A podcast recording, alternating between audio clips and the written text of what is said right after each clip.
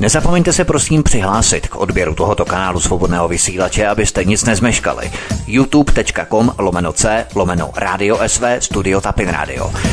Dejte si prosím odebírat tento kanál kliknutím na červenou ikonku v horní pravé části obrazovky s nápisem odebírat a zaškrtněte také symbol zvonečku, abyste byli informovaní o nahrání každého nového pořadu. Tím také nepřijdete o čerstvé premiéry a rozmanité kauzy, které můžete dále sdílet na sociálních sítích. Krásný, příjemný, dobrý večer, milí posluchači. Posloucháte svobodný vysílač, máme něco kousek po 19. hodině, která nám právě odbyla, to znamená, že jsme tu zpátky s našimi programy v tomto pravidelném čase vás od mikrofonu zdraví vítek. Jaká je skutečná a úplná historie tábora v letech u Písku? Šlo o tábor kární, sběrný nebo pracovní? Vydáme se na historickou pouť vzniku a průběhu tohoto tábora od Mnichova, to znamená od roku 1938. Jací lidé přišli na počátku do tohoto tábora? Jaké byly národnosti? Jak se tábor v letech změnil v tábor cikánský? Jaké v něm panovaly podmínky, jak krutí byli dozorci a jakou práci museli vězni vykonávat? Jaká jsou skutečná čísla úmrtnosti tábora v letech podle historických pramenů? Jak se lišily lety od ostatních táborů té doby? A nebo kdo otevřel téma tábora v letech pro českou veřejnost? Nejenom na tyto palčivé otázky se pokusíme v dnešním programu na svobodném vysílači odpovědět a proto už tady vítám u nás pana Jaroslava Vyletěla, který se dlouhodobě zabývá cikánským táborem v letech. Eh, Jardo, vítej. Ahoj Vítku, dobrý večer všem posluchačům. Výsledkem práce Jaroslava Vyletěla je 400-stránková studie, kterou najdete na www.tábor.lety.info. Na parlamentních listech pak Jaroslav Vyletěl publikoval o této problematice několik článků.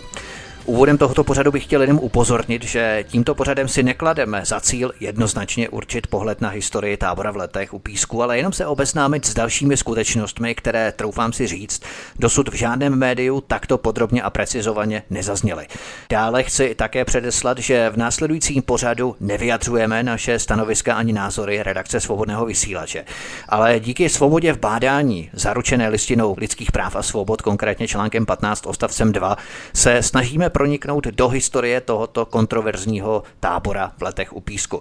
V našem bádání v minulosti bychom začali samotnou historií tábora v letech u Písku. Jak tento tábor vlastně vznikl, pro koho vznikl a hlavně kdy byl založený. Tento pořad bude spíše formou přednášky, protože v této problematice nejsem tak vůbec zdaleka orientovaný jako Jaroslav Vyletěl a nabrýfovat si ta základní data vzhledem k agendě kolem mnoha dalších pořadů, které chystáme, jednoduše prostě na to nenacházím čas. Takže takže v tomto místě už předám slovo panu Jaroslavu Vyletělovi. Čím bychom měli začít? Musíme začít Mnichovem. Po Mnichovu dochází ke ztrátě sudet, po vídeňské arbitráži dochází k odstoupení území Maďarsku a Polsko obsazuje Češínsko. Jenom z Malého Těšínska bylo vyhnáno 36 tisíc obyvatel. Z území odstoupených Maďarsku odešlo 38 tisíc Čeků. Ze Sudet pak odešlo přes 200 tisíc civilních osob v naprosté většině Čechů, potom hodně Židů a demokratických Němců. Ale odešli i státní zaměstnanci, kterých bylo 50 tisíc a stejné, stejný počet připadal na jejich rodinné příslušníky, takže z těch sudet odešlo přes 300 tisíc. Slovensko dostalo autonomii a na Slovensku se začaly už v roce 1937 redukovat počty českých státních zaměstnanců na Slovensku.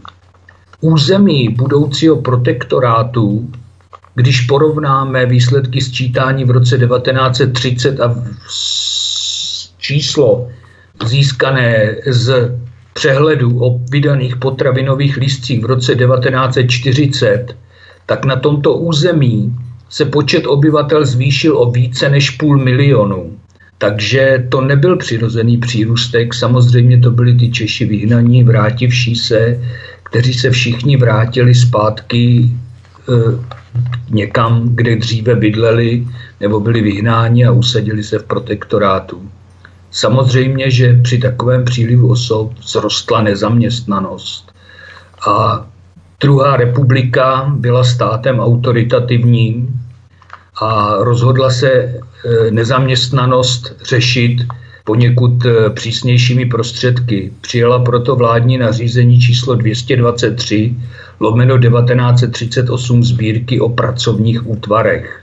Pracovní útvary měly spadat pod ministerstvo národní obrany, měli je řídit vojáci a měli do nich nastoupit nezaměstnaní muži pod hrozbou ztráty podpory v nezaměstnanosti a měli pracovat na určených místech a na určených pracích, veřejně prospěšných pracích. Toto nařízení bylo přijato na podzim v říjnu 1938. Do února 1930 existovalo celkem 19 táborů o 72 pracovních rotách, v nichž bylo zaměstnáno 12 000 mužů. Těchto 12 000 mužů však představovalo pouhou třetinu mužů povolaných do těchto útvarů. Takže je vidět, že represe za druhé republiky nebyla tak přísná, tyto tábory nebyly atraktivní a tito mužové se jim vyhýbali. Po obsazení druhé republiky, po vzniku protektorátu Bemenut Meren, začali do protektorátu přicházet tzv. divocí verbíři hned v Dubnu, zaměstnanci v Německu, kteří, zaměstnavatele v Německu, kteří měli málo pracovníků, Eh, oslovili buď to své české zaměstnance, kteří zřejmě byli ze Sudet, případně i sudecké Němce, kteří uměli česky, dali jim dovolenou a vyslali je do protektorátu, aby zkusili sehnat nějaké zaměstnance. Byli to takzvaní divocí verbíři a německým okupantům se to ne, nelíbilo, takže to za chvíli e, stornovali, zrušili a začali sami organizovaný nábor do říše Musíme si uvědomit, že tehdy ještě nebyla válka, nebyl lístkový systém a úroveň mzdová byla eh, v říši vyšší. Navíc okupanti v protektorátu eh, stanovili strašný kurz 1 ku 10, kde byla německá marka zvýhodněna. Takže pracovat v Německu bylo tehdy eh, v dubnu, květnu 39 výhodné a lidé odcházeli za prací. Proto začala nezaměstnanost protektorátu klesat a pracovní útvary byly v květnu úplně zrušeny. Náš tábor v letech byl také, jako vlastně vznikl, také jako domov pracovního útvaru. Navezlo se tam, navezly se tam převozné domečky na podvozcích, které táhly koně. Ty se rozestavily do charakteristického čtvercového půdorysu, který potom určil ten půdorys táboru v letech. Blízkosti byl kamenolom, takže tam byl kámen a budovala se silnice. Je to silnice, posluchači budou vědět, jaká to je silnice. Je to silnice, která směřuje ke Žďákovskému mostu, který je známý. Pracovalo se 48 hodin týdně a bylo tam zhruba 100-150 mužů. V tomto táboře samozřejmě nikdo nezemřel, vedli ho důstojníci a e, do května 39 byl zrušen. Tábor byl zrušen a byl tam přidělen hlídač, který následně ty domky hlídal a ty hospodářské budovy a administrativní budovy, které byly těm domkům přistaveny, hlídal, aby je náhodou nikdo nerozkradl. Ale protože, když druhá republika zřídila tento zákon o pracovních útvarech, musela nejenom myslet na plán A, ale i plán B, takže myslela i na to, že v těchto pracovních útvarech se budou vyskytovat lidé, kteří budou narušovat morálku nebo narušovat atmosféru v těchto útvarech, což je přirozené, protože ty lidi tam vlastně nebyli dobrovolně, ale byli tam na komandování. Takže vždycky k něčemu takovému dojde. Takže e, byrokraté schválili až 2. března 1939, čili 14 dní před obsazením Němci, vládní nařízení o kárných pracovních táborech. A teď pro posluchače ocituju klíčovou pasáž.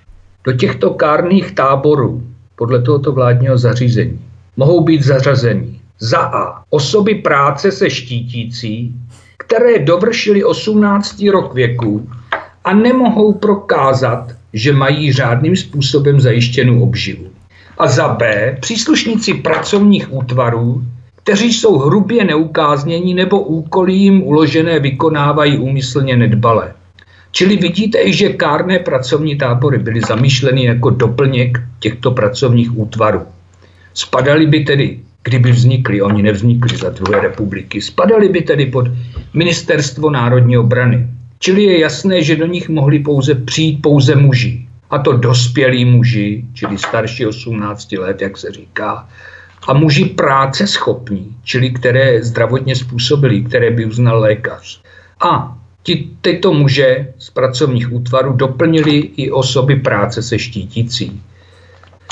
Toto bylo nařízení o kárných pracovních útvarech, byl, zůstalo pouze ve sbírce zákonů, e, druhá republika zanikla, byli jsme obsazeni Německem.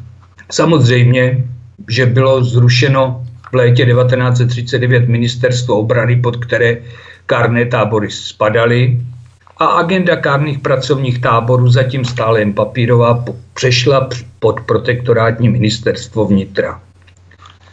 V protektorátu byla situace taková, že když vypukla válka, v nařízení Ministerské rady pro obranu říše z 1. září 1939 o vybudování německé zprávy v protektorátu Čechy a Morava se v paragrafu 12 praví německá kriminální policie protektorátu Čechy a Morava vykonává odborný dozor nad kriminální policií v protektorátu, pokud to společné úkoly vyžadují.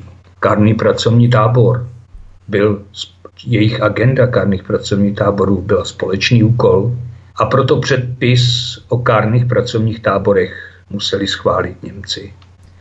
Předpis byl doplněn o odstavec, že příslušníci německého národa nesmějí být dodáváni do těchto táborů a dále byly škrtnuty odstavce o zaopatření rodinných příslušníků mužů dodaných do kárných pracovních táborů a o jejich odškodnění pro případ invalidity.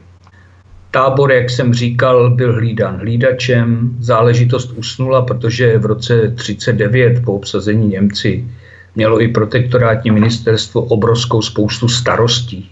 Přicházeli sem spousty Němců, které museli ubytovat, museli se sjednotit předpisy, museli jsme se podřídit německým nařízením. Přicházeli tisíce a tisíce lidí ze Slovenska, eh, z odstoupených území, kteří se museli zaměstnat, ubytovat. Eh, protektorátní četnictvo muselo Němcům pozatýkat, ať už v březnu nebo v září 39 eh, osoby, které si Němci určili a další a další nařízení muselo jim odevzdat eh, evidence osob, skopírovat a tak dále. Čili záležitost usnula a protek, protektorátní ministerstvo vnitra se k ní vrátilo až na jaře a začalo připravovat předpisy. Ke všem předpisům, které byly důležité, se museli vyjadřovat německá místa. A tak i k předpisu o kárných pracovních táborech se vyjádřil generální velitel německé uniformované policie v protektorátu SS Brigadeführer Jürgen von Kampz. Uvedl, že nemá k předloženému návrhu předpisu o kárných pracovních táborů námitky. Ale přece jen by v okruhu určených osob zařazení do kárného tábora měli být výslovně uvedeni cikáni, kteří se nepodrobili usazování, narušovali ho anebo proti němu podněcovali. E, v roce 1939 se totiž protektorátní úřady rozhodly usadit e, kočující cikány. Neúplně se jim to vždy podařilo a proto i Jürgen von Kampf přišel s touto námitkou. E, zřejmě mm, nemáme všechny dokumenty, zřejmě protektorátní ministerstvo vnitra nezareagovalo dostatečně přesně a krátce před otevřením kárného pracovního tábora v letech e, Jürgen von Kampf psal protektorátnímu ministerstvu vnitra, že by bylo v zájmu jednotného provedení práce, pojem se štítící, to je to, co jsem vám vysvětloval o lidech, kteří mají být do toho, tá, tohoto tábora dodání, protože e, další lidé z, kar, e, z, z pracovních útvarů už tam dodávání nebyly, protože pracovní útvary neexistovaly. Takže tam byly dodáváni pouze lidé práce se štítící a Jürgen von Kampf říká, Pojem práce se štítící je třeba přesněji popsat, neboť je nebezpečí, že na podřízených služebnách, myslí se protektorátních, může být různě vykládán. Navrhl proto taxativní výčet zařazovaných osob. A tak se také stalo a tak to stálo i v předpisu. Když se na ty předpisy dneska podíváte, je tam úzký proužek papíru, který je dolepen na ten původní předpis, takže si nikdo nepřečte, co v dokumentu stálo předtím, protože kdyby to odtrhl, tak by si to stejně nepřečetl.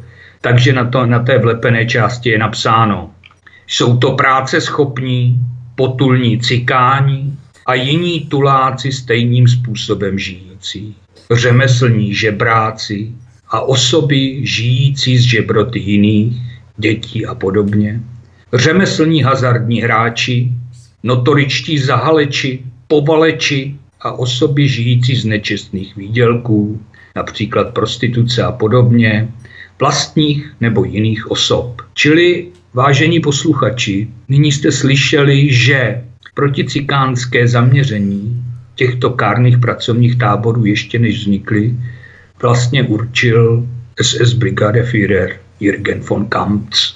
Určil vlastně i antisociální, anti, více antisociální zaměření těchto táborů, protože nemyslel na rodinné příslušníky mužů, kteří budou v tomto, zaře, v tomto kárném pracovním táboře zařazeni a na jejich sociální zabezpečení, jakož jim zrušil pojištění pro případ invalidity.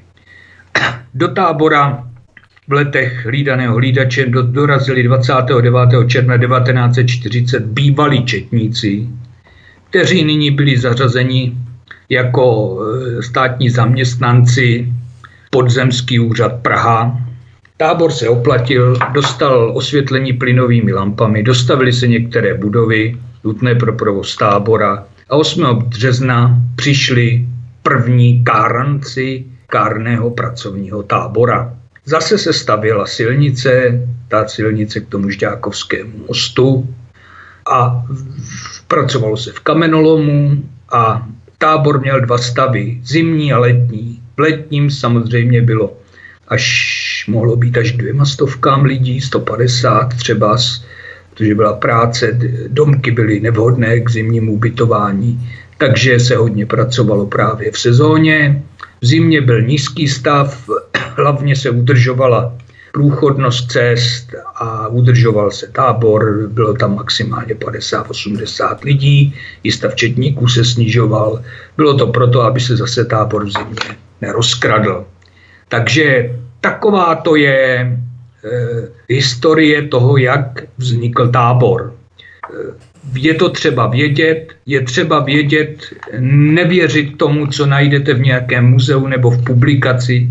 Je třeba vědět, že za touto formulací nestály protektorátní úřady, že za ní stál SS Brigade Führer Jürgen von Kampst, že to nebyly žádné tábory pro cikány a rozhodně to nebyly tábory pro cikánské ženy a cikánské děti. Tolik tedy na první otázku. To je ale zajímavé, protože mainstreamová média nám ale popisují situaci v poněkud odlišném světle. Ano, když si přečtete ta, e, článek Erika Taberyho, Běsi druhé republiky, tak říká, že ještě před příchodem Němců stihla Beranova vláda zřídit koncentrační tábory v letech u Písku. Koncentrační tábory pro Romy v letech u Písku a my víme, že je nestihla zřídit, pouze odhlasovala zákon. A nebyly to koncentrační tábory pro Romy, byly to koncentrační tábory jenom pro muže. Nebyly, nebyly to koncentrační tábory, byly to kárné pracovní tábory pro muže. Ale ne pro romské muže, protože romští muži v tomto kárném pracovním táboře v letech tvořili pouhých 5%. Jindřich Šídlo v článku Co dlužíme svým Romům v respektu uvedl, že vláda druhé republiky zřídila bez jakéhokoliv nátlaku zvenčí. A vy jste teď ode mě slyšeli vyprávět o SS Brigade Führerovi Jirgenu von Kampcovi. Že zřídila bez jakéhokoliv nátlaku zvenčí dva speciální koncentráky pro evidované Romy, jako osoby práce se štítící, v nich pak česká policie pod blahovolným dohledem německé protektorátní zprávy schromáždila veškeré zdejší romské obyvatelstvo, včetně žen, dětí a starých lidí. Dozor nad tábory a péči o vězněné ponechali Němci zcela v českých rukou. Tak to je samozřejmě blábol, protože Jindřich Šídlo směšuje cikánský tábor v letech s kárným pracovním táborem když nemůžete směšovat e, časové věci, které jsou časově vzdáleny dva roky. Takže bych k tomu chtěl říct, že veškeré romské obyvatelstvo, eh, spíše řečeno veškeré cikánské obyvatelstvo eh, se dá těžko specifikovat. V českých zemích bylo vydáno 11 tisíc cikánských legitimací za první republiky a tábor měl kapacitu 150 mužů. Takže vidíte, že to je legrační tvrzení pana Šídla. Samozřejmě, že tam nebyly žádné děti, ženy, ani staré lidi, staří lidé. Byli tam jenom práce schopní muži. Dále nám velký český intelektuál, velký český disident, velký křesťanský politik a přední činitel strany lidové Petr Pithard předmluvě eh, ke knize Pola Polanského Tábor smrti lety říká, že lety přece nejsou excesem nacionalistickým, ale čistě rasistickým, českým rasistickým. Tábor byl zřízen, i když nerovnou v konečné podobě, ještě za takzvané druhé republiky. Zase jste ode mě slyšeli, že byl pouze, odla, pouze odhlasováno vládní nařízení. Tábor nebyl zřízen za druhé republiky, byl zřízen až v roce 1940 a nebyl žádným rasistickým, natož čistě českým rasistickým excesem, protože 95% káranců, 95% těchto mužů byli Češi. Češi jako poleno.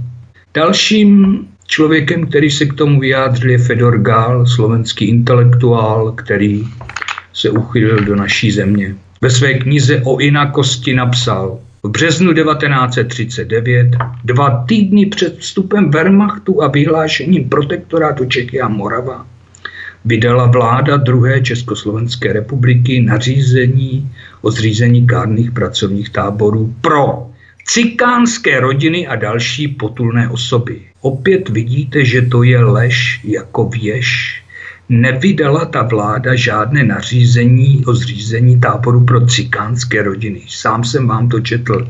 Rodina, to jsou, nebo tehdy to stoprocentně byly ženy, děti, staré osoby. Takže to byl tábor jenom pro muže, práce schopné muže. To až dnes máme 37 pohlaví nebo kolik. Tehdy rodina byl táta, máma, děti, babička.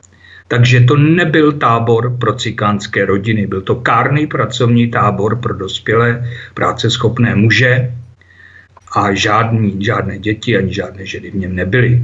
Markus Pape, německý žurnalista, velký intelektuál, který více než čtvrt století působí v naší zemi, napsal ve své knize A nikdo vám nebude věřit, že předseda vlády druhé republiky Rudolf Beran se 6. února obrátil na ministra obrany Jana Sirového a na ministra veřejných prací Dominika Čiperu s žádostí, aby zvážili zřízení pracovních táborů pro cikánské rodiny a další potulné osoby. Tady bych podotkl, že sám jsem toto, tento dopis usilovně hledal v archivech a nenašel jsem ho.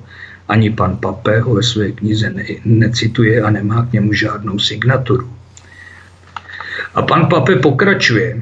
Odpovídající nařízení vlády číslo 72 lomeno 1939 ke zřízení kárných pracovních táborů schválil Berenův kabinet 2. března 1939. To je sliské slovo odpovídající, protože vy už víte, že toto nařízení neodpovídalo formulaci táboru pro cikánské rodiny a další potulné osoby, protože zase bylo jenom pro ty dospělé a práce schopné muže. Poslední takovou perličkou je velký český žurnalista Jan Urban, který na svém programu napsal, že cikánské tábory v letech byly postaveny a provozovány výhradně českými policisty podle našich vlastních zákonů z druhé republiky, tedy mnoho měsíců před nacistickou okupací. Takže, milý pane Urbané, vládní nařízení bylo odhlasováno, schváleno druhou republikou 14 dní před nacistickou okupací. To není mnoho měsíců a tábory tehdy provozovány nebyly, protože ještě zřízeny nebyly. Tolik tedy z mé strany vše k vybraným velkým českým intelektuálům a žurnalistům. Ano, to byl tedy ten druhý březen 1939, 14 dní před eh, německou okupací 15. března 39. To znamená, že bavíme se o roku 1940, kdy bylo v táboře v letech u Písku podle vašich informací 5% cikánského obyvatelstva, 95% tu byli Češi. Takže abychom si to zrekapitulovali, eh, Jaroslav Vyletěl je hostem u nás na svobodném vysílači. Posloucháte historický exkurs o tom, jak vlastně probíhal provoz tábora v letech. Budeme pokračovat po písničce od mikrofonu vás zdraví Vítek, hezký večer. Jaroslav Vyletěl je hostem u nás na svobodném vysílači. Posloucháte historický exkurs, historickou výpravu do provozu do tábora v letech u Písku. A my pokračujeme dále o tom, co jsme načli před písničkou. Jací lidé tedy přišli do tohoto kárného tábora? Bavíme se o roce 1940 tedy. Jací lidé to byli, kdybychom si to měli zrekapitulovat a navázat na další část našeho vyprávění? Ano, byli to práce schopní, Dospělí muži starší 18 let. Většinou se jednalo o osoby po výkonu trestů. Celkem bylo v kárném pracovním táboře jen 36 mužů, kteří nebyli nikdy trestáni. Nyní se už musíme přesunout do roku 1942. Vládním nařízením číslo 89 sbírky ze dne 3. března 1942 o preventivním potírání zločinnosti se karné pracovní tábory změnily na sběrné tábory. Toto vládní nařízení z března 42 se vztahovaly na osoby, vztahovalo na osoby, které i když jen drobnými, avšak stále se opakujícími přestupky se vymykají společenskému pořádku, například na žebráky, tuláky, prostitutky, opilce, osoby stižené nakažlivými chorobami, ale i na cikány, zejména ty, kteří se potulovali a nedbali policejních nařízení, o setrvání v místě dosavadního pohybu, o prozatímním usazení na místech jim vykázání, vykázaných, přijetím práce jim přidělené a podobně. Na tyto osoby bylo možno uvalit takzvanou preventivní vazbu. Ta byla na území protektorátu vykonávána v donucovacích pracovnách v Ruzini, Pardubicích a Brně a ve dvou sběrných táborech. Tyto sběrné tábory právě vznikly v březnu přeměnou kárných pracovních táborů. Kromě kárného pracovního tábora v letech totiž existoval i druhý kárný pracovní tábor na Moravě, v Hodoníně, v Kunštátu. Takže v roce 1949 jsme měli sběrné tábory. Tam se změnil režim trochu v tom, že byly přímo podřízeny kriminální ústředně v Praze. Povolání a propuštění osob do tábora bylo vyhrazeno pouze jí. Takže rozhodovalo se o tom v Praze, kdo přijde do tábora a kdo může z tábora odejít. Sběrné tábory však existovaly na území protektorátu jenom krátce do července 1942. Když se schvalovalo vládní nařízení o preventivním potírání zločinnosti, Němci šalamu samozřejmě se schvalovalo jako kopie, derivát německého nařízení staršího, a Němci e, šalamounsky do něj vsuduli e, odstavec, že preventivní vazba může být vykonávána i v říši. Takže proto byly sběr, tyto dva sběrné tábory zrušeny. Protože Němci věděli, že e, takzvané asociály, kriminálníky odešlo do říše. Prvním místem, kam byli odesíláni, byla Osvětím, až později to byl Buchenwald a skutečně e, osoby kriminální, osoby takzvaní preventivní vězni byly odesíláni do říše. Celkem bylo z protektorátu do říše odesláno 2618 preventivních vězňů. To je docela vysoké číslo. A teď poslouchejte, z těchto 2618 vězňů zemřelo 1755, čili tito preventivní vězni měli obrovskou umrtnost 67%. Sběrný tábor v letech se tedy začal od dubna 1942 vyprazňovat postupně. Tehdy už Němci plánovali, že ho změní na tábor cikánský, stejně tom bylo s táborem na Moravě. To všem velitel ani osazenstvo tábora nevědělo. Takže ti, kteří byli tenkrát v táboře v letech s odpikanými tresty, měli štěstí, protože byli propuštěni na svobodu. Další, kteří měli také trochu štěstí, byli odesláni jenom do Ruzině a preventivní vazbu si odpikávali v Ruzimí. Potom tam byli ovšem ti, kteří neměli to štěstí a byli odtransportováni již od Dubna do Osvětimi. Zde je třeba říct, že za dva roky existence tábora v letech, nejdříve kárného pracovního tábora a potom dvouměsíční existence sběrného tábora, prošlo tímto táborem, kterému velel bývalý štábní kapitán četnictva Josef Janovský, celkem 737 mužů. Z nich pouze šest mužů zemřelo. Jediný muž zemřel v táboře, v táborové posteli. Dva muži zemřeli krátce poté, co přijeli domů a dva muži zemřeli, když byli z tábora odesláni do nemocnice. Štábní kapitán četnictva Josef Janovský měl tedy v letech úmrtnost menší než 1%. Porovnejte si prosím úmrtnost preventivních vězňů v, říš, v táborech v říši, v těchto eurotáborech, která činila 67% s úmrtností, kterou měl štábní kapitán četnictva Josef Janovský ve své tehdy v kárném a sběrném táboře s jedním procentem. Euroumrtnost byla 67krát větší. Jaké národnosti byli tito muži? Již jsme si vyjasňovali, kolik procent činili Romové. Takže z těchto 737 mužů byl v kárném pracovním táboře a sběrném táboře jeden Rus. Byl to pan Bokapov, byl to syn ruských emigrantů.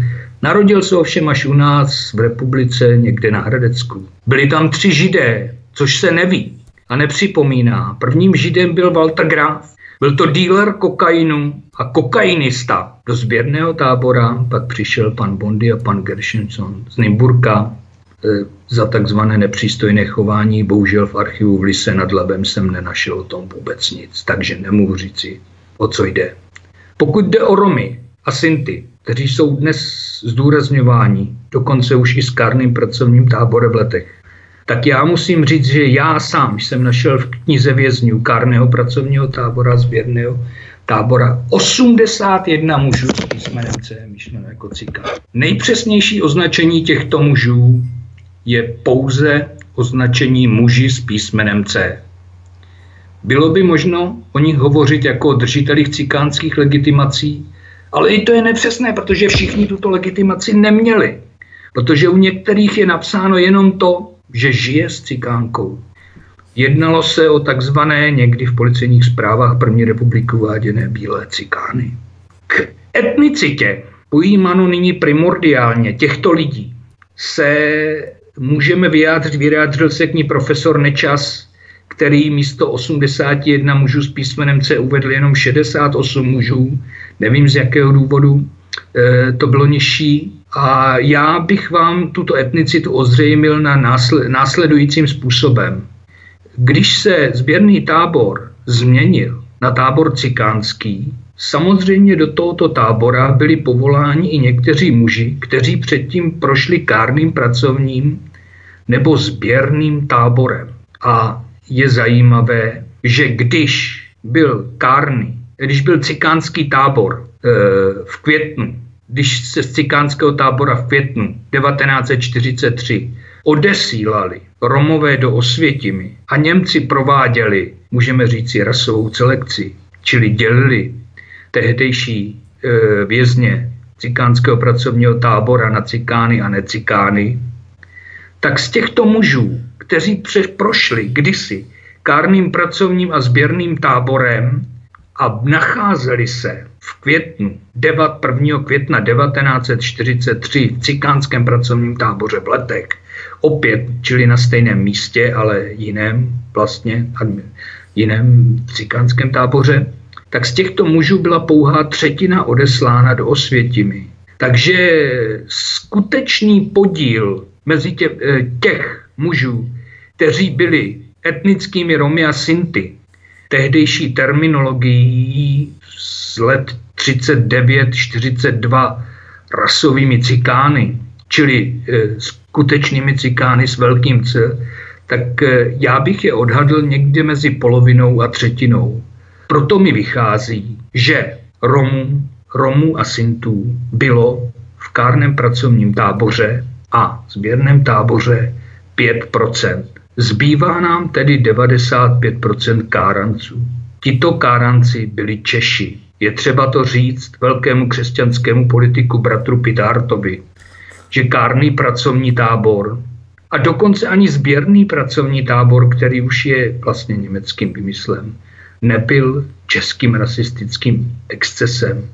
Nebyl proto, že 95% káranců byli Češi. Proto nebyl rasistickým. Excesem nebyl proto, že úmrtnost činila pouhé 1%, což je velice nízký údaj, když ho srovnáme například s 67% úmrtnosti v říši, o které jsem vám již mluvil. Dále bych k tomu uvedl, že z těchto 737 mužů, kteří prošli štábnímu kapitánu Janovskému jeho kárným a sběrným táborem, nakonec skončilo v německých koncentrácích různými cestami 112 mužů, čili jedna sedmina. Tito mužové skončili v říši za války. Z nich deset mužů mělo připsáno písmeno C a jeden byl žid, pan Bondy. Takže je třeba vědět, že prvními muži, kteří odcházeli do německých koncentráků z tábora v letech, byli Češi. První transport, který odešel 29.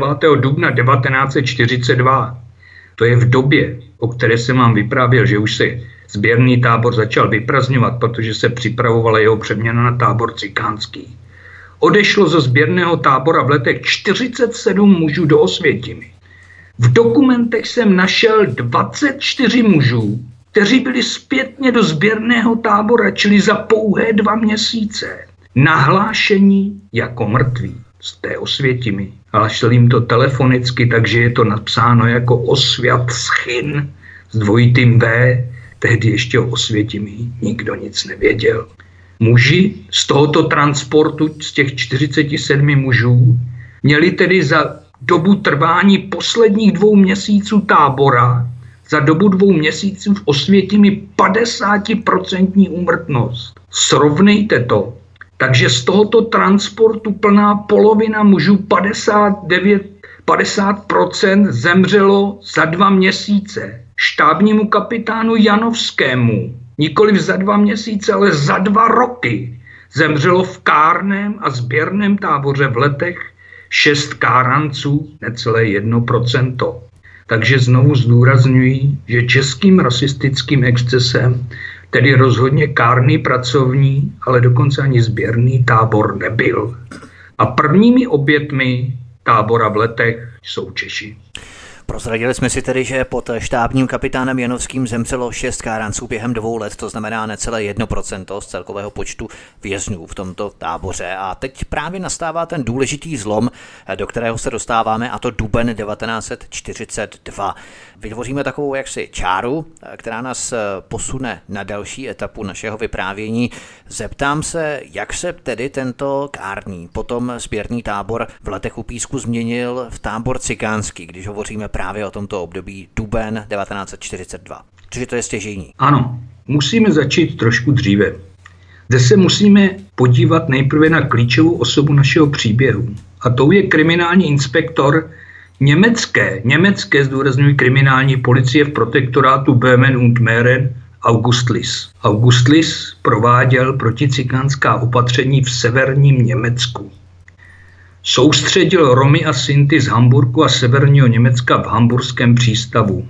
Odtud byly, bylo dne 20.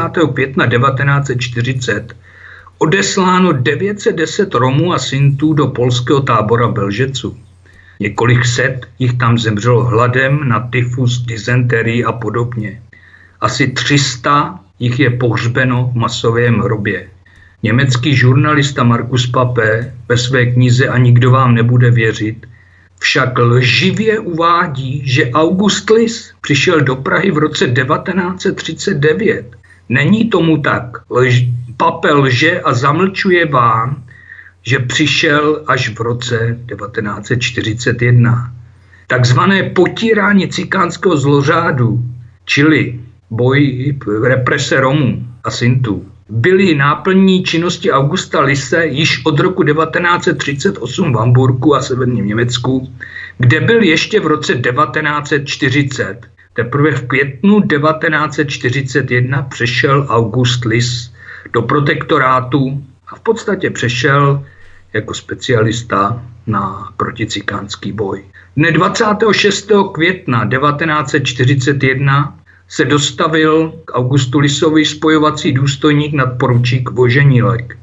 Kriminální rada Lis se ho mimo jiné ptal, jakým způsobem jsou podchyceny tlupy nebo osoby živící se obchodem provozovaným po Kočovnicku a žádali jména kárných táborů, jejich ředitelů a avizování pátracích stanic, které při své cestě za účelem informativním navštíví. August Lis tedy hned od počátku mapoval situaci v protektorátu a začal konat. Už dnes 16. července 1940 s doprovodem navštívil kárný pracovní tábor v letech.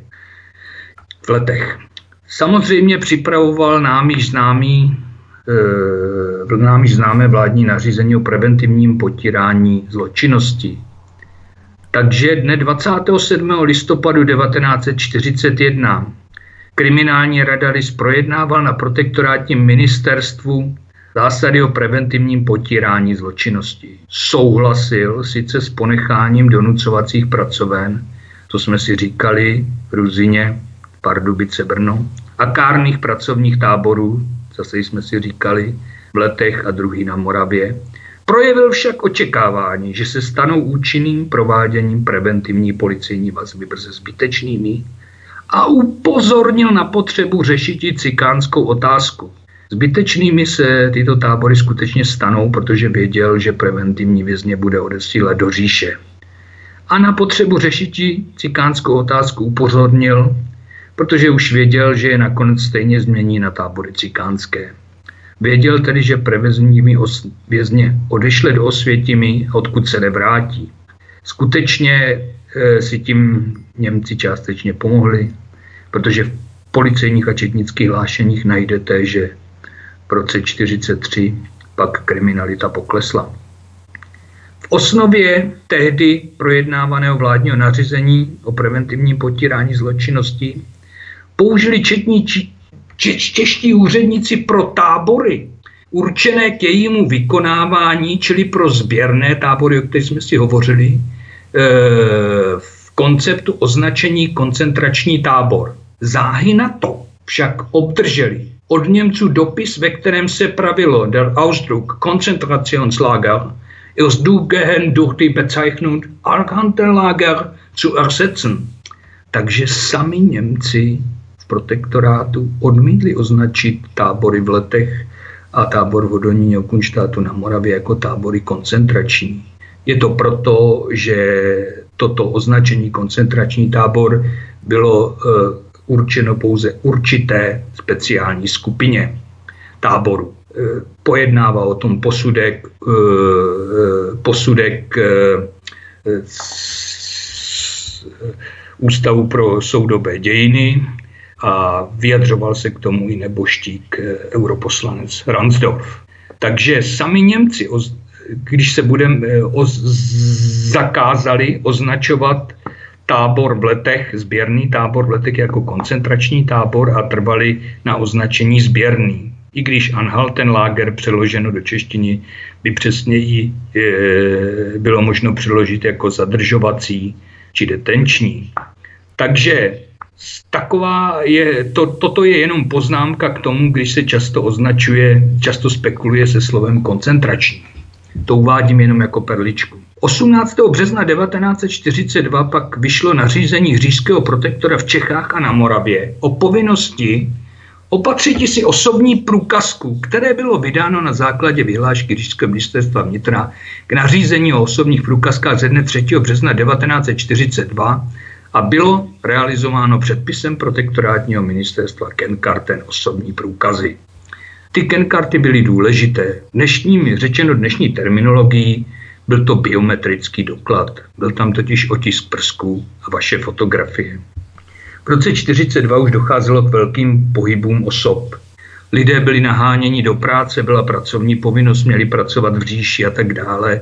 A pro spoustu hledaných lidí, třeba i odbojářů, odbojářů se, by se naskýtala možnost odejít na práci do Německa a ztratit se tak, jestliže tam máte otisk prstů, jestliže tam máte vaši fotografii, těžko už se můžete vydávat za někoho jiného, třeba zemřelého nebo někoho, eh, u koho se to nedá ověřit a zmizet, někam se potopit. I když i takové případy byly a skutečně je znám třeba případ uprchlíků z Treblinky českých židů, kteří se vydávali e, po útěku v okolí místním kolaborujícím policistům za Čechy a nakonec skončili jako pracující v říši a přežili. A teď se vrátím zpátky k tomuto nařízení říšského protektora. Tyto průkazy, tyto kenkarty se totiž neměly vydávat židům a cikánům. K cikánům se v nařízení pravilo. Cikány z hora uvedených ročníků je sice třeba podchytiti s vydáním osobní průkazky, je třeba vyčkati až do udělení dalšího pokynu. Žádost cikána označiti v rohu velkým Z. Z jako cigojn v Němčině takže vy sami vidíte, že už toho 18. března byla jasná anticikánská politika. Vychází to z říšského nařízení a z nařízení říšského protektora. Čili tato anticikánská politika není iniciativou nějakých protektorátních úředníků nebo českých kolaborantů. Tehdy se již připravovala genocida Romů tím, že se jim nevydali tyto kenkarty, Znemožňovala se jim možnost ztratit se mazou, mezi masou Čechů, odejít z místa, kde byla v jejich okolí jejich etnicita známa. Potom proběhla v létě takzvaná Heidrichova reforma. Nařízením říšského protektora o zprávě z říšského příkazu v protektorátu ze dne 15. června 1942 byly úřady autonomní v Čechách a na Moravě při vyřizování záležitostí z říšského průkazu, příkazu vázány na pokyny příslušných říšských služebních míst. Říšský protektor si totiž prová, pře, prováděcími předpisy stanovil, že všechna rozhodnutí protektorátních úřadů, která měla zásadní ráz nebo byla v jiném ohledu významná, musela být i předkládána říšskému, říšskému protektorovi k udělení souhlasu. Čili tady jasně vidíte, kdo na našem území rozhodoval.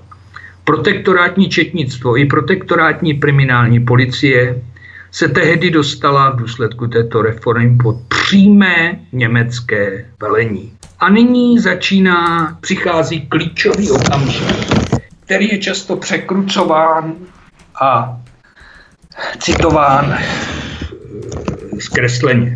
Protektorátní ministerstvo vnitra vydalo 24. června, to už ale platili, platila tato Heidrichova nařízení, svůj oběžník, zdůrazný oběžník, označený jako zvláštní příloha k ST 1 lomeno římská 217 178. Co to je ST 1 lomeno 217 178?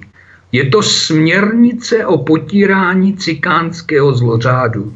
Tuto směrnici vydal SS Standartenführer Horst Böhme, generální velitel neuniformované pro policie v protektorátu.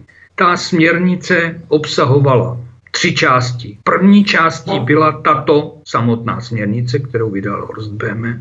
Druhou částí byla ona zmíněná příroha, kterou vydalo protektorátní ministerstvo vnitra. A třetí částí byly, byla příloha tiskopisů. Takže to, co vydalo protektorátní ministerstvo vnitra, je i v německém originálu ve směrnici Horsta Bémeho označeno jako Anlage, čili příloha. Celá tato směrnice Horsta Bémeho eh, byla, eh, rozhodla o tom, eh, uváděla, že se musí provést, provést soupis kočovných osob a ten byl proveden, proveden v srpnu 1942. 3. srpna 1942 se již vyprázdněný tábor, sběrný tábor v Letech změnil na tábor cikánský. Postupně do něj přišlo, jak naprosto jasně a perfektně s odkazem na, všech, na spoustu zdrojů uvádí práce Petra Lhotky 1262 osob. 20 osob bylo převedeno ze sběrného táboru, to byli muži, kteří připravovali ten cikánský tábor.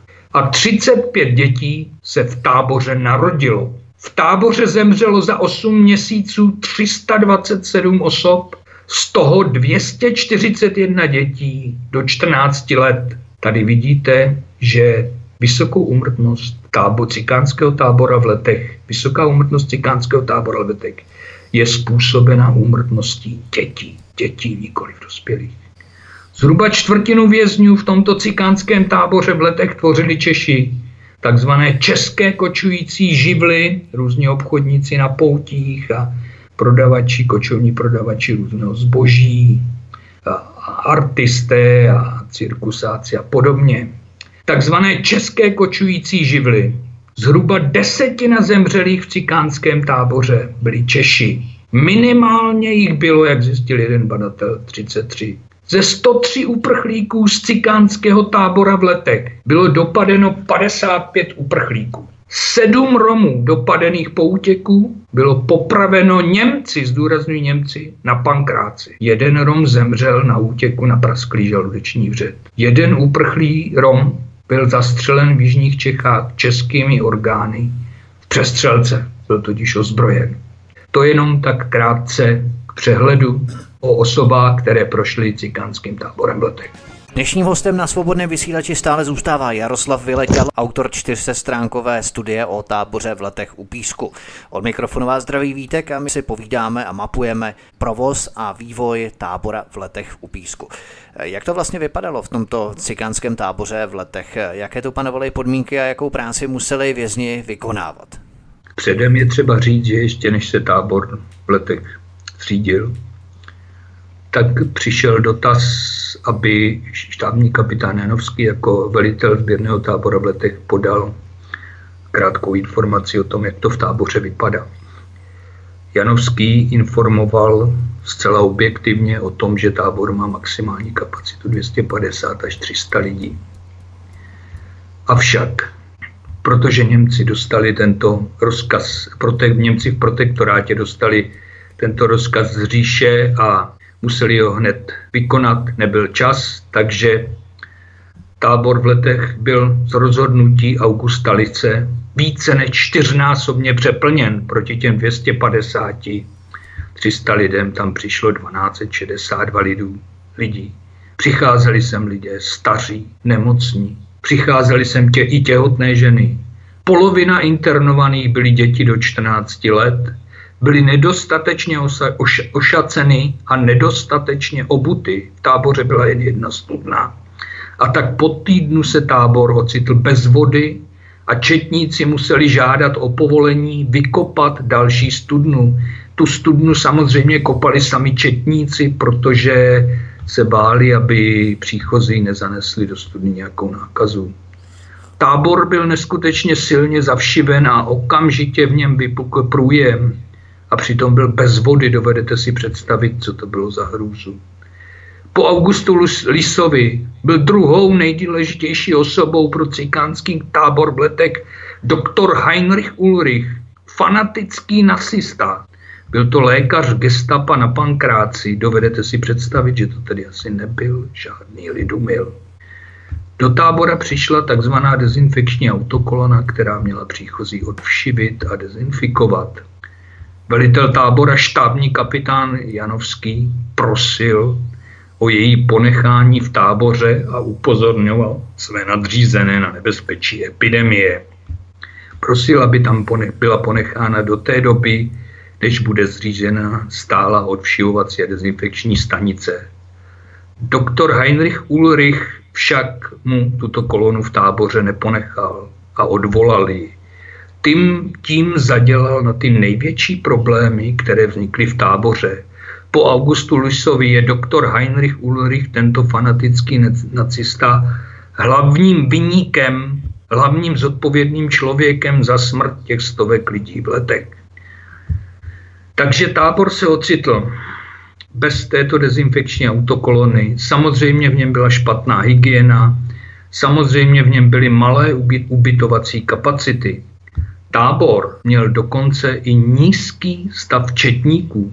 Takže nemohly být zřizo, nemohlo být zřizováno více takzvaných odloučených pracovních skupin, které by pracovaly v lese nebo na polích a nebo v hospodářských dvorech, aby se e, kapacitě tábora ulehčilo. Čili byl beznadějně přeplněn. E, internovaní si sebou přinesli všechny možné nemoci a tyto se epidemicky v táboře šířily. Nejhorší nemocí byl v prosinci byl přišní tyfus. Když byl hlášen, teprve tehdy se doktor Ulrich rozhoupal a, čtvrté, a povolil 4. ledna odeslání dezinfekční autokolony do cikánského tábora v letech. Povolil ji pouze na 14 dní. Proč ji povolil? Byla to totiž autokolona.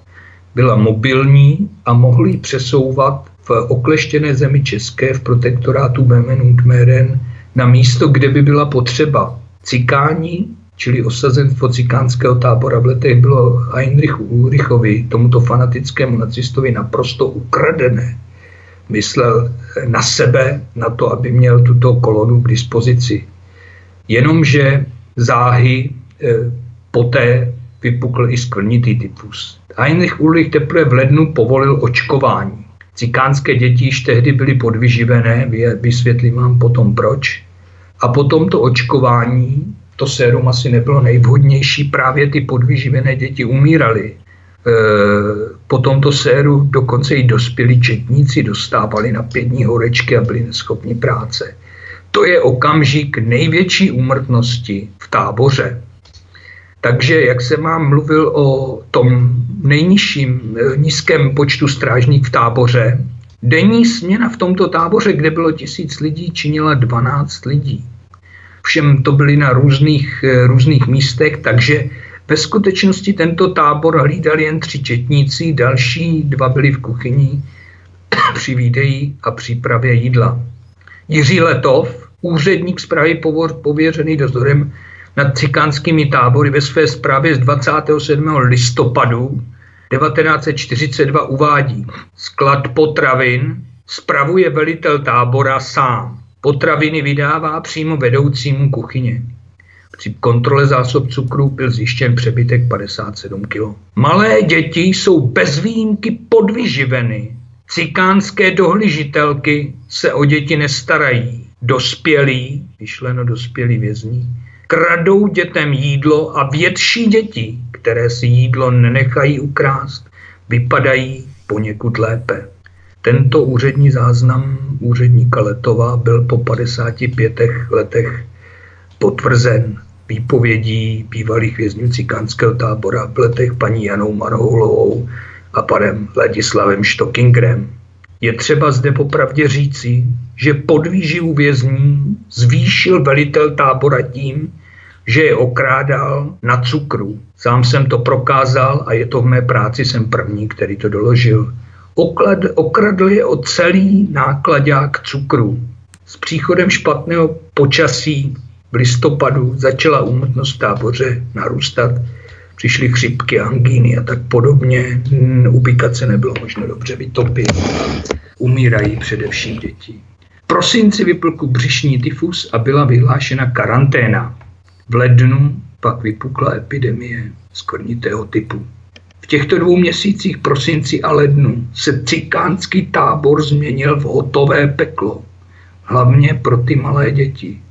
Čili z druhé strany není možno utrpení těchto lidí zlehčovat. Skutečně v těchto dvou měsících byl tento tábor opravdovým peklem. Tyto malé děti zůstaly bez pomoci.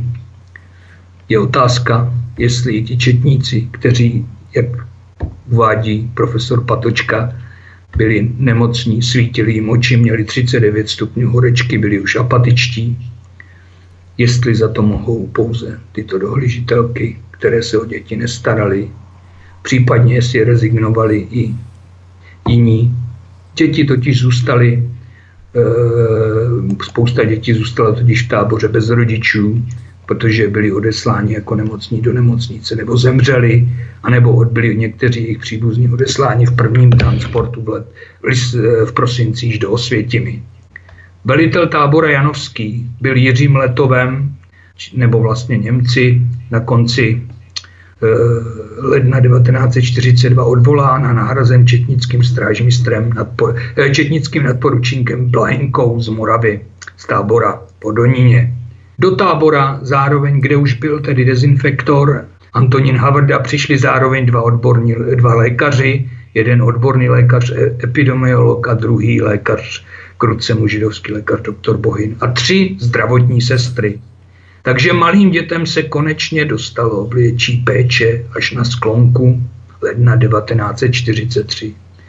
Během února byly za dramatické prostě situace tyto epidemie potlačeny a úmrtnost klesá.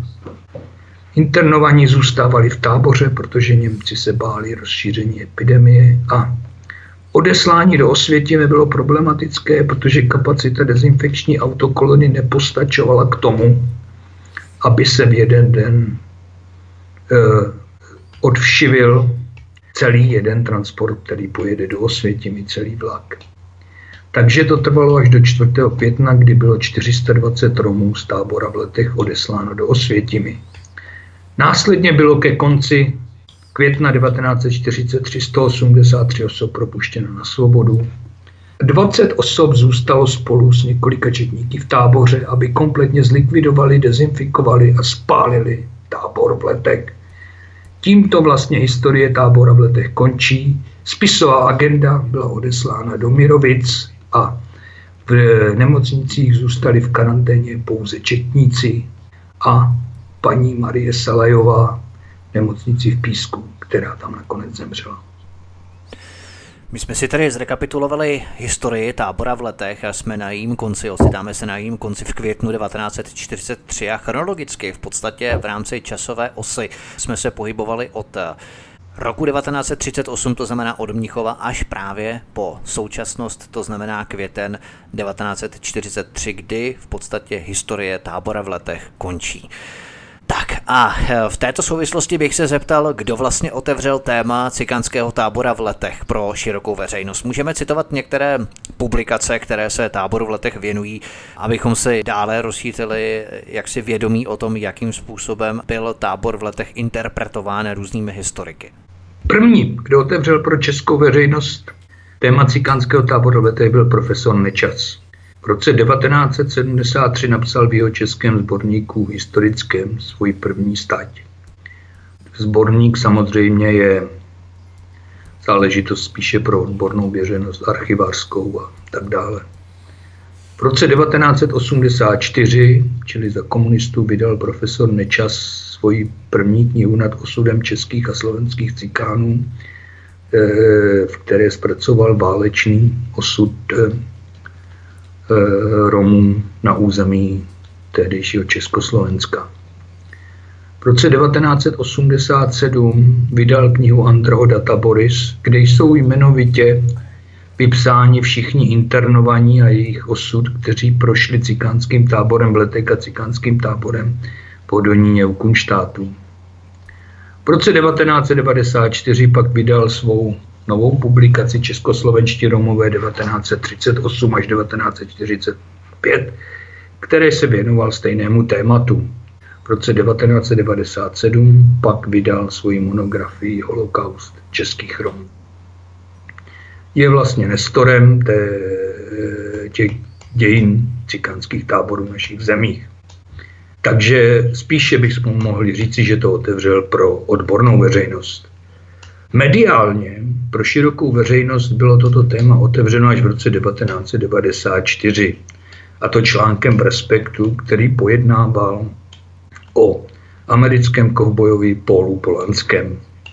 Paul Polanský k nám jezdil asi 20 let a v roce 1994 se náhodou dozvěděl o existenci cikánského tábora v letech v archivu v Třeboni. Eh, dal interview novinářce v Americe a informoval dva kongresmeny v USA. V těchto dvou článcích v Americe tvrdil, že chceme dát Romy do koncentračních táborů anebo do rezervací.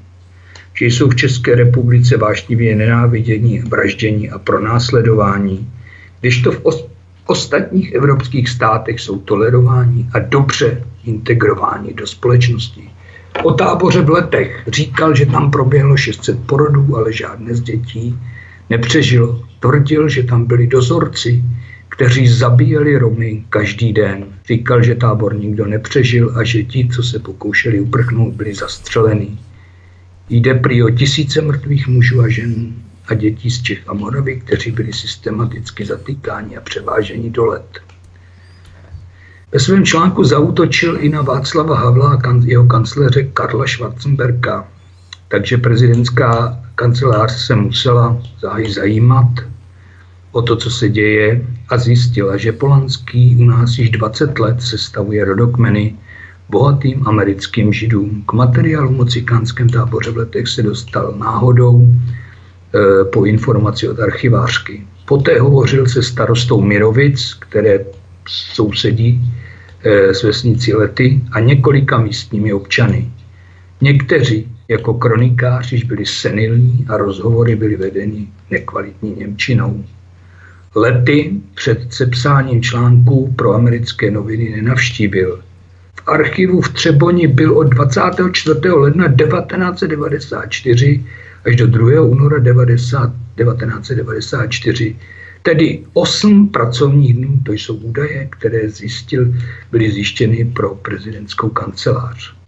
20. září 1994 vystoupil na konferenci ve Varšavě a uvedl, strávil jsem minulé dva roky, to je těch 8 pracovních dnů, výzkumem archivních dokumentů týkajících se tábora smrti lety, kde stovky, neli tisíce lidí zemřeli hladem, nemocemi nebo byli zavražděni.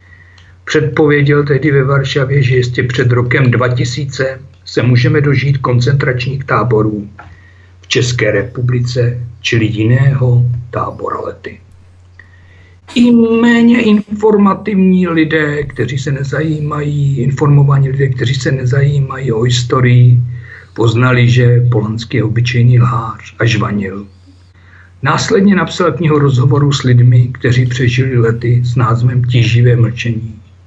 Na tom je zajímavé to, že jejich rozhovory si nenahrával. Sám neumí česky ani romsky, takže používal překladatele. Výpovědi v této knize vyvolávají rozpaky. Uvádějí, že se tam stavěla plynová komora. Sám Polanský říká, že v místě našel trubky. Celý for je v tom, že v plynových komorách německých se popravovalo tak, že cyklon B se házel v, ve formě nějaké konzervy a žádné trubky nebyly potřeba, protože eh, je lehčí než vzduch, tak potom byla ta komora vyvětrána. Dále uváděl, dále uváděli mu ve výpovědích bývalí vězni, že eh, četníci naháněli Romy do rybníka a pouštěli do něj prout, aby je zabili. Jenomže prout eh, lidi v rybníce nezabije. Stalo se nedávno, že spadl skutečně kabel do bazénu. Děti utrpěli otřes a byly odeslány do nemocnice na pozorování, avšak nikomu to neublížilo. Dále Pol Polanský podle výpovědi uváděl, že četníci usmrcovali děti a usmrcené děti pálili na hranici. Přitom existují dokumentární fotografie z pohřbu na takzvaném lesním hřbitově poblíž tábora. Jsou na nich dětské rakvičky, je tam přítomen kněz a jsou tam přítomní čeští četníci v uniformách. Pol Polanský říká ve své poslední knize 20 cm hromada fotokopií, tisíce dokumentů ležely na stole. Tuto, uh, tuto 20 cm hromadu si údajně zaplatil. Tvrdí, že má 800 úmrtních listů. Pro některá úmrtí prý byly uvedeny absurdní důvody, jako, a teď poslouchejte, uchechtal se k smrti, umřel, protože neuměl číst ani psát. Byl tak opilý, že nemohl ani žít. Za 25 let od toho, co Paul Polanský toto uvedl, na internetu nezveřejnil jeden jediný dokument. Nechápu, jaký je to problém v zemi Moniky Leminské toto dát na internet. E, máte spoustu serverů, kde to máte zadarmo. Ve své poslední knize tvrdí, že jedna pražská firma dodávala do let Cyklon B. Samozřejmě neuvedl, neuvedl její jméno, Polanský je základ zásadně nekonkrétní. Takže e, se s ním ani nedá polemizovat. Je zajímavé, že předmluvu k jeho poslední knize Tábor smrti lety mu napsal velký český intelektuál, velký český disident, velký český chartista, popřední politik strany Lidové, bratr Petr Pithard. V této předmluvě říká, že když se s ním setkal a seznámil se s jeho prací, říká o Polanském, neměl jsem žádný důvod nevěřit pravdivosti jeho zjištění. Tady bych chtěl říci, upozornit, že mužové ze strany lidové kandidovali Petra Pidharta na prezidenta České republiky. Mužové ze strany lidové jsou opravdu zajímaví mužové. Sám některé znám a vím, že ani nevědí, kdo například hlasoval za fotovoltaiku. Takže mužové ze strany lidové věří Petru Pidhartovi a Petr Pithart, bratr Petr Pithart, nemá žádný důvod nevěřit pravdivosti zjištění Paula Polanského. Ještě se zeptám v návaznosti na publikace, o kterých jsme se bavili a to nejenom té poslední, tak kdo další se věnoval cikánskému táboru v letech? Tak podrobně a v takovém rozsahu jako vy, tak aby nevytrhával některé kapitoly z kontextu, některé exponoval, jiné zase upozaďoval a tak dále, tak aby byl jasný onen narrativ eh, kolem tábora v letech, tak eh, kdo další se této problematice věnuje? Bohužel věnuje se tomu jeden amatérský historik a z profesionálních historiků se tomu nevěnuje někdo nikdo, protože by to nebylo, protože by se nedočkal vděku, byl by napaden, pozurážen mainstreamem. Věnovali se tomu e, ve své publikaci historikové a kauzalety historici Jaroslav Valenta, Stibor Nečas a Oldřich Sládek. Samozřejmě, že tato publikace, najdete ji na internetu, byla napadena tis, tehdejším tisku, Mladé frontě Hojte a podobně. Z druhého břehu se táboru v letech věnoval polanského spolupracovník, německý novinář Markus Pape. Na rozdíl od Pavla Pola Polanského je Markus Pape inteligentnější, vzdělanější a pracovitější. Naučil se česky a napsal knihu a nikdo vám nebude věřit. Jeho kniha má odkazy na dokumenty a působí na první pohled seriózně. Já vám však mohu říci, protože jsem právě prošel tisíce stran dokumentů v několika archivech o cikánském táboře v letech, že pan Pape, pan Markus Pape je postnacistický, neogebelsovský lhář, abych se vám to nezdálo moc přitažené za vlasy, tak se o tom můžete přesvědčit a to okamžitě na vlastní oči. Klikněte si na ulož.cz a zadejte do vyhledávače Fedor Gál je lhář. Pan Fedor Gál s Markusem Papem natáčeli v roce 1997 pro americké muzeum holokaustu ve, ve Washingtonu fot, uh, interview s panem Antonínem Wintrem. Pan panu Antonín, pan Antonín Winter tam říká panu Markusi Pápemu, když jste tady byli minule, tak jste mi ukazovali ty fotky a pan Mar- Markus Pape říká, já je tady mám a podává panu Winterovi jednu fotku. Pan Winter tehdy hovoří o uvazování ke kulu, které se skutečně v cikánském táboře dělo. Pan Markus Pape mu podává fotografii Najdete ji na ulož.cz jako Markus Pape ist Lueger, Lüger, záno německy. Uvidíte, že na této fotografii, kterou sami vidíte nyní e, v našem vysílání, na které se díváte, které posloucháte, na této fotografii mají muži na sobě německé uniformy, jasně poznáte říšskou orlici na jejich čepici. Jsou to uniformy SS, konzultoval jsem to s uniformologem. Navíc onen uvázaný vězeň u kůlu má pruhovaný vězeňský oděv. V letech se však takovýto oděv nenosil, tam se nosily staré československé uniformy, obarvené na černo. Muži tam nosili tyto uniformy. V pozadí za tímto uvázaným mužem je zděná budova. V letech však byly všechny budovy dřevěné. Pouze některé, výjimečně některé, měly zděnou podezdívku. Takže tato fotka není z let. Uvázaný muž není bratranec pana Vintra, jak se pan Vintr plete. A na, na fotografii nejsou čeští protektorátní četníci. Jsou tam osoby v uniformách SS. Nevím, jestli Fedor Gál neměl brýle. Nevím, proč se nezeptal Markuse Pápeho, odkud tu fotku má. Fedor Gál se vydává u nás za vědce. Bojuje proti dezinformacím, říká, že informace si máme ověřovat. Jak je možné takovýmto stylem přistupovat eh, k interview s pamětníkem, jak to, že se někdo nepřipraví, jak to, že se pořádně nepodívá na fotografii, proč po 20 letech si své video neprohlédl, proč neinformoval Muzeum holokaustu, proč se nezeptal Markuse Papeho, pokud se pan Fedor Gál omluví, pokud napíše Muzeum holokaustu, že to, co se říká v interview, není pravda, neodpovídá tomu, co je na, na fotografii, i já se omluvím. A na ulož to CZ dám další fotografii, v které napíšu, že Fedor Gál není lář, že se pouze mýlil, takže takhle to e, vypadá, to je jasný důkaz jenom pro začátek, kdo je Markus Pape. Nyní bych e, uvedl, e, ne, Markus Pape není sám. Celý západní svět, německý Landsmannschaft, Wikipedia, američani, všichni o táboře v letech lžou, když to budete googlit v jiných jazycích, uvádějí tam naprosto nevy, nevyzdrojované bláboli, uvádějí daleko větší čísla obětí. Pro zajímavost, tu nejlegračnější jako lekci z matematiky vám uvedu paní Gwendolyn Albert. To je lidskoprávní aktivistka, která píše roky u nás.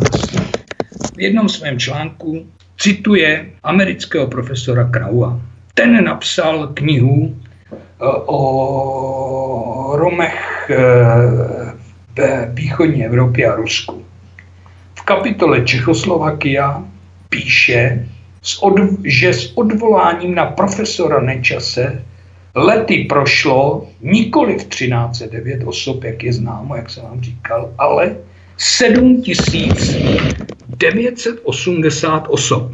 Víte, jak k tomu pan Krau došel? Podíval se e, na první knihu profesora Nečase, kde je tabulka, kde jsou uvedeny měsíční stavy v cikánském táboře v letech. On ty jednotlivé měsíční stavy za jednotlivé měsíce sečetl a celkově mu to za těch 8 měsíců vyšlo 7980 osob. To samé provedl i s táborem v Hodoníně na, na Moravě a tam mu vyšlo také podobné číslo. Legrace je v tom, že v táboře na Hodoníně není úplná evidence a v jednom měsíci nebyly stavy známy a dole je v měsíčním stavu otazník. Profesor Krau je schopen sečíst číslo s otazníkem a vyjde mu číslo. Paní Gwendolyn Albert umí česky, jak se můžete přesvědčit na internetu. Nebyl by ten pro ní problém, když píše, že zdrojem pro profesora Kraua je profesor Nečas, se podívat do Nečasové publikace. To neudělala. Sami si rozhodněte, jestli to neudělala záměrně, nebo jestli je tak hloupá. Takovýto lidé, takovýto lidé uchopili téma cikánského tábora v letech. Bohužel podle mého názoru ho eh, po, po, poněkud znevěrohodnili. Jak jsem vám říkal, cikánský tábor v letech se stal minimálně v prosinci a lednu doslovným peklem. Jestliže se k tomu bude přistupovat takto lživě, šaškovsky, komicky a lembovsky, potom to vzbudí nedůvěru většinového obyvatelstva v naší zemi. Tak toto vypadá s cikánským táborem v letech. Nikdo po profesoru Nečasovi se nezvedl a nenapsal žádnou solidní práci. Já jsem první, který ve své práci cituje plně, v plném znění spoustu dokumentů, výpovědi četníků, spoustu archivních dokumentů, proto má má práce 400 stran. Mé osobní e, e, vyjádření tam tvoří jenom malou část. Snažil jsem se nechávat posluchači prostor, aby si udělal vlastní názor. Jsem toho názoru, že základem ne, je ne citovat jednu větu, půl věty, nebo lhát jako Markus Papel, živě překládat z Němčiny do češtiny. E, vzít deset vět a čtyři věty, které se mu nehodí, vytečkovat, nahradit je tečkami a tím změnit význam dokumentu naprosto překrucovat, tak tam se nikam nedostaneme. Samozřejmě, že mainstream je líný. Jsou to lidé s obrovskými platy, arrogantní, kteří jsou líní. Nikdy do žádného archivu nepůjdou, nikdy nebudou nic číst. Navíc jsou hloupí, neumí německy a ty dokumenty jsou v Němčině, takže by to ani nedokázali. V takovéto situaci žijeme. Lidé se bojí, lesníci, ať už středoškolští nebo vysokoškolští, anebo i se základním vzděláním s obrovskou životní zkušeností se na Šumově bojí říct, jak je to s kůrovcem, protože by přišli o práci a jinou by nenas, nenašli. Vědci, klimatologové, ale i jiní geologové, všichni se bojí cokoliv říct a všichni kývají, kývají, kývají arrogantním, hloupým, nevzdělaným mainstreamovým českým novinářům. Stejná situace je i v táboře v letech. Jaroslav Vyletěl, autor 400 stránkové studie o táboře v letech u Písku, je stále naším hostem na svobodném vysílači od mikrofonu vás zdraví Vítek. My si dáme písničku a potom bude následovat poslední náš vstup, který bude trochu kratší než ty všechny předchozí, zhruba 25 až 30 minut. Ten poslední bude mít eh, kratší časový úsek a tam se třeba podíváme na čísla tábora v letech a budeme postupně tak nějak rekapitulovat ty získané vědomosti, které jsme nabili za poslední hodinu, zhruba hodinu a půl, nevím jak dlouho přesně vysíláme. Takže písnička je na cestě a po ní pokračujeme. Dál hezký večer. Hostem na svobodném vysílači stále zůstává Jaroslav Vyletěl, autor čtyřse stránkové studie o táboře v letech u Písku. Od mikrofonu vás zdraví Vítek a my pokračujeme v našem posledním vstupu o povídání o táboře v letech u Písku. Když se to bavíme o těch číslech, jaká jsou celková čísla v letech? Ano, celkově od roku 1940, od léta kdy byl zřízen kárný pracovní tábor až do roku 1944, kdy už žádný tábor v letech nebyl. Bylo z let do říše odesláno 580 Romů, naprostá většina z cikánského tábora v letech, 10 Romů ze sběrného tábora. Do říše bylo rovněž odesláno 102 Čechů, samozřejmě, že z sběrného tábora v letech, a následně potom z protektorátu. A jeden žid který byl nejdříve ze sběrného tábora odeslán do Terezína a odté potom do Majdanku. V letech zemřelo 294 Romů a 39 Čechů. Z těch 39 6 zemřelo v kárném pracovním táboře a e, ti zbylí Češi zemřeli v cikánském táboře. Zemřeli i čtyři dozorci, což se často neuvádí. Zemřeli v době tychové epidemie. Úmrtnost dospělých v cikánském táboře v letech, v cikánském táboře v letech, podotýkám, dospělých, nikoli dětí, byla shodná s úmrtností cikánsk, eh, četníků v cikánském táboře v letech, kteří sloudili v cikánském táboře v letech. Jenom bych podotknul, že v odloučených pracovních skupinách cikánského tábora v letech, čili ve skupinách Romů, kteří pracovali v lese, Nikdo nezemřel a všichni v těchto skupinách byli zdraví. Celkem prošlo místem lety, místem lety stejné množství Romů a Čechů, cirka 1050 osob pro každou etnicitu. Dále jimi prošli čtyři židé, tři jako internovaný a čtvrtým byl židovský lékař doktor Bohin a jeden Rus pan Bogapov, o kterém jsme si již povídali. To je celková bilance tábora v letech. Mohli bychom si také porovnat, jak vypadají lety ve srovnání s jinými tábory, v čem se lišily a v čem byly naopak třeba podobné. Ano.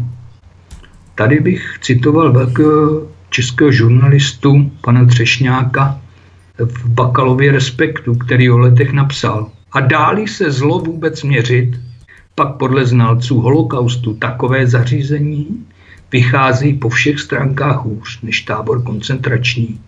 Velký český žurnalista Třešňák samozřejmě mluvil o letech. Pan Třešňák nám ale neuvedl, po kterých stránkách vycházejí lety hůře než tábor koncentrační. A nejmenuje ani jeden koncentrační tábor. A neříká nám, jací znalci holokaustu to jsou a jak to zlo vlastně měřili. Co si můžeme vzít za kritérium zla? Vezměm, já znám jenom objektivní kritérium, kterým je úmrtnost. Takže pokud vezmeme úmrtnost novorozenců v letech z těch 35, kteří se tam narodili, tak je stejná jako úmrtnost novorozenců v Ravensbricku, kde tedy byly ženy a přicházely tam i těhotné ženy. Pokud porovnáme úmrtnost s jinými cikánskými tábory, což je správné, protože tam přicházeli, přicházelo podobné osazenstvo, tak v Hodoníně u Konštátu na Moravě v tom druhém táboře byla nižší. V podobném táboře v rakouském Lakenbachu, čili v třetí říši, byla taktéž nižší. 50 dětí však zde bylo zabrežděno otráveným mlékem. Když byli Romové transportováni do, svě- do Osvětimi, tak i tam byl zřízen cikánský tábor s podobným osazenstvem a v cikánském táboře v Osvětimi byla úmrtnost Romů vyšší. Celý problém je v tom, že lety musíme porovnávat s tábory, kde byly děti, nikoli v tábory, kde byli muži. Musíme si uvědomit, že z 320 zemřelých v letech tvoří 230, 241 obětí dětí do 14 let, tedy celých 74,5% Z těchto dětí pak bylo 58% dětí do 3 let, čili malé děti především tvoří ty zemřelé. A nyní porovnávejme s tábory, v kterých byly děti. Těmi nejstaršími, pokud bychom to brali v civilizovaném světě, v uvozovkách civilizovaném, tak jsou to tábory pro bůry v Jižní Africe v bůrské válce. Takže úmrtnost bůrů v táborech zřízených pro ně angličany byla u bůrských dětí o něco vyšší než úmrtnost dětí v letech. Celková úmrtnost osazenstva pak byla stejná jako v letech. Nemusíme však mluvit o táborech, o nějakých koncentrácích, i když v vozovkách, nebo jak je chceme nazývat, jenom o nějakých internačních táborech. V obyčejných kanadských internátních školách, které cnostní bohabojní kanaděné zřizovali pro indiánské děti v takzvaných residential schools, žili dohromady zdravé a nemocné indiánské děti, a například v letech 1894 až 1908 tam byla úmrtnost na neštovice, tuberkulózu a podobně 6 až 12% Nemusíme mít žádné koncentráky. E, Němci prchali hlavně z německého pobřeží při Baltském moři a z východního Pruska a prchali nejenom jako ze Slezska k nám, tak podobně prchali odtud i do Dánska. Takže v Dánsku zemřelo za války a po válce od února 1945 do prosince 1945 nikoli v nějakých koncentrácích, ale v táborech, uprchlických táborech a potom, které se potom změnily na internační tábory pro Němce, 8 z 10 německých dětí mladších 5 let, čili 80%, tedy přes 7 tisíc dětí takže i děti v tomto táboře měly vyšší úmrtnost oproti letům. Je to pochopitelné, v tom nahromadění se šíří prostě všechny nemoci, chřipka, angína a další a antibiotika tehdy nebyly. Pokud porovnáváme lety s tábory, kde děti nebyly, i tak najdeme takové, kde úmrtnost byla vyšší nebo jenom stejná jako v letech. Tom našem slavném, krásném rakousko-uherském mocnáctví, které naši čeští pseudointelektuálové tak rádi vidí jako jak, jakéhosi předchůdce Evropské unie, který byl řízen cnostnými a bohabojnými, inteligentními a ušlechtilými aristokraty. V rakouském zajateckém táboře v Jindřichovicích v Krušných horách máte tam pomník, běžte se tam podívat byla úmrtnost Srbů stejná jako v letech. V rakouském internačním táboře v Thalerhofu, který byl zřízen pro takzvané rusofilní Ukrajince z Haliče. I dnes bojujeme proti rusofilům, rusofilům vážení posluchači. Byla úmrtnost dokonce o něco vyšší. A celý příběh tábora v Thalerhofu je jakoby obsaný přes kopírák e, z pří, od příběhů v cikánském táboře v letech. Vygooglete si to. U nás, v českých zemích, byla vyšší úmrtnost například v táboře sovětských zajatců v Dolním Jířetíně. Přečtěte si to, byl to malý tábor, ale byly tam šílené podmínky. Nejhorším lágrem v Česku, který kdy vůbec existuje, jsou Litoměřice. Tam dokonce muselo být postaveno krematorium. Jeden žid, který vypovídal v dokumentu na kameru, uvedl, když přišel do Litoměřic. Tady to bylo strašný. Tam, mínil německé koncentráky, jsem byl aspoň číslo. Tady jsem nebyl nic. A není možno srovnávat nějakou úmrtnost jako celková čísla. Je se třeba podívat na dané období, je se třeba podívat na dané etnikum, je se třeba podívat na dané pohlaví. Jestliže to takto učiníme, zjistíme, že úmrtnost Čechů v koncentračním táboře v Dachau byla vyšší než úmrtnost Romů v letech. Taktéž, jak jsem vám uvedl, úmrtnost Čechů, odeslaných do preventivní vazby do Osvětimi a dalších německých koncentráků, byla vyšší než úmrtnost v letech, minimálně třikrát. Pokud jde o počty zemřelých Romů na našem území, v protektorátních cikánských táborech, které tedy byly spravovány bývalými českými četníky v letech u Písku a v Hodonině u Kunštátu na Moravě, zemřelo celkem 533 osob. Teď vám uvedu jedno malé srovnání, o kterém, o tábor s táborem, o kterém se v podstatě u nás nikdy nehovoří. V chorvatském koncentračním táboře Jasenovac v letech 1941 až 1945 zemřelo přes 23 tisíc Romů. To je v podstatě na závěr. Chtěl bych říct, že není možno prostě se řídit prostě při svých úvahách nějakým povídáním v české televizi. Je třeba si něco nastudovat, je třeba sednout s počítači, zmáčknout tu myš, přečíst si nějakou knihu. Česká televize rozhodně není zdrojem poznání není zdrojem pravdivých informací, nevyskytují se v ní i nějací lidé, kteří by skutečně byli seznámeni s tím, jak to vypadalo v cikánském táboře v letech. Jak to podle tebe bylo s krutostí dozorců? Ještě na závěr bych se zeptal. S krutostí dozorců v tomto táboře v letech u Písku chovali se dozorci hodně drsně? Ano. Pol Polanský uvedl, hned ve svém prvním článku v roce 1944, eh, 1994, že tábor v Letech byl tábor s mimořádně brutálními dozorci. Markus Pape ve své knize a nikdo vám nebude věřit uvádí vraždy, popravy a znásilněné a znásilnění zkoumané prameny nevylučují. Rozumíte, zkoumané prameny to nevylučují, jenomže oni to ani nedokazují. Ono se v písemných pramenech, já jsem prošel ty písemné prameny, o vraždách, poprava a znásilnění vůbec, absolutně vůbec nic neuvádí.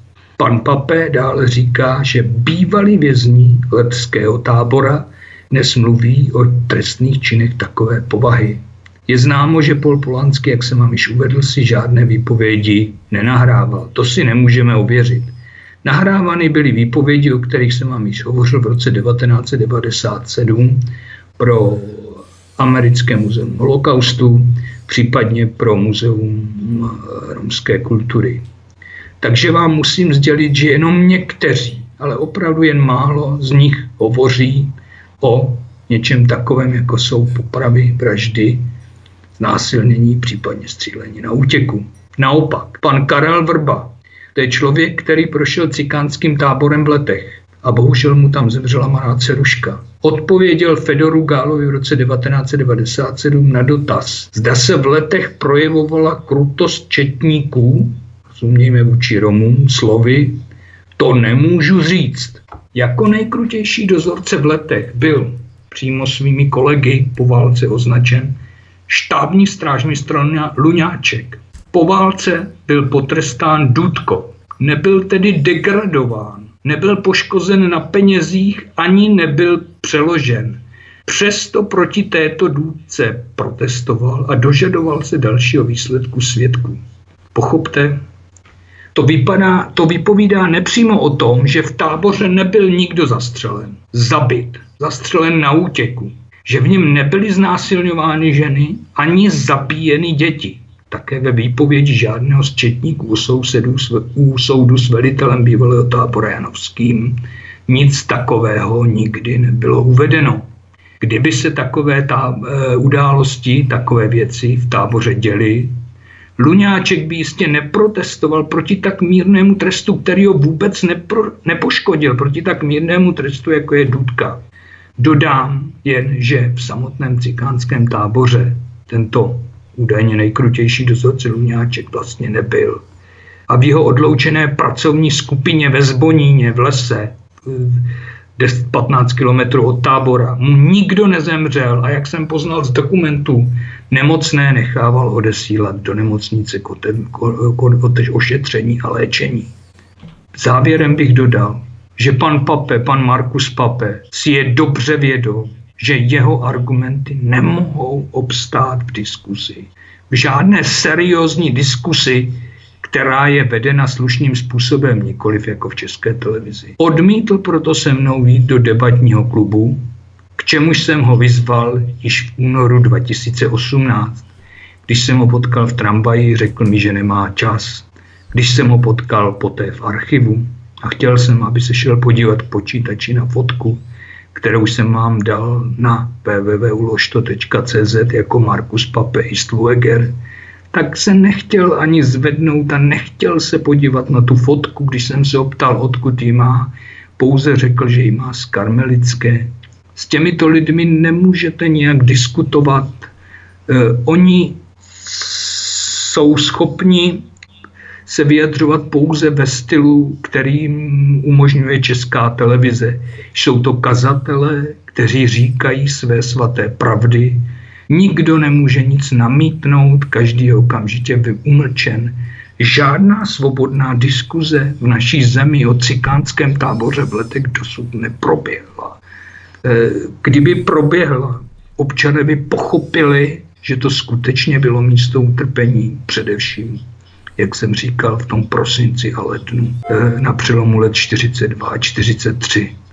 A e, byli by schopni, schopni to přijmout to je i otázka toho, proč se za takové peníze vykupuje tento areál. Když ho stavěli, někteří pozůstali z cikánského tábora v letech proti tomu protestovali.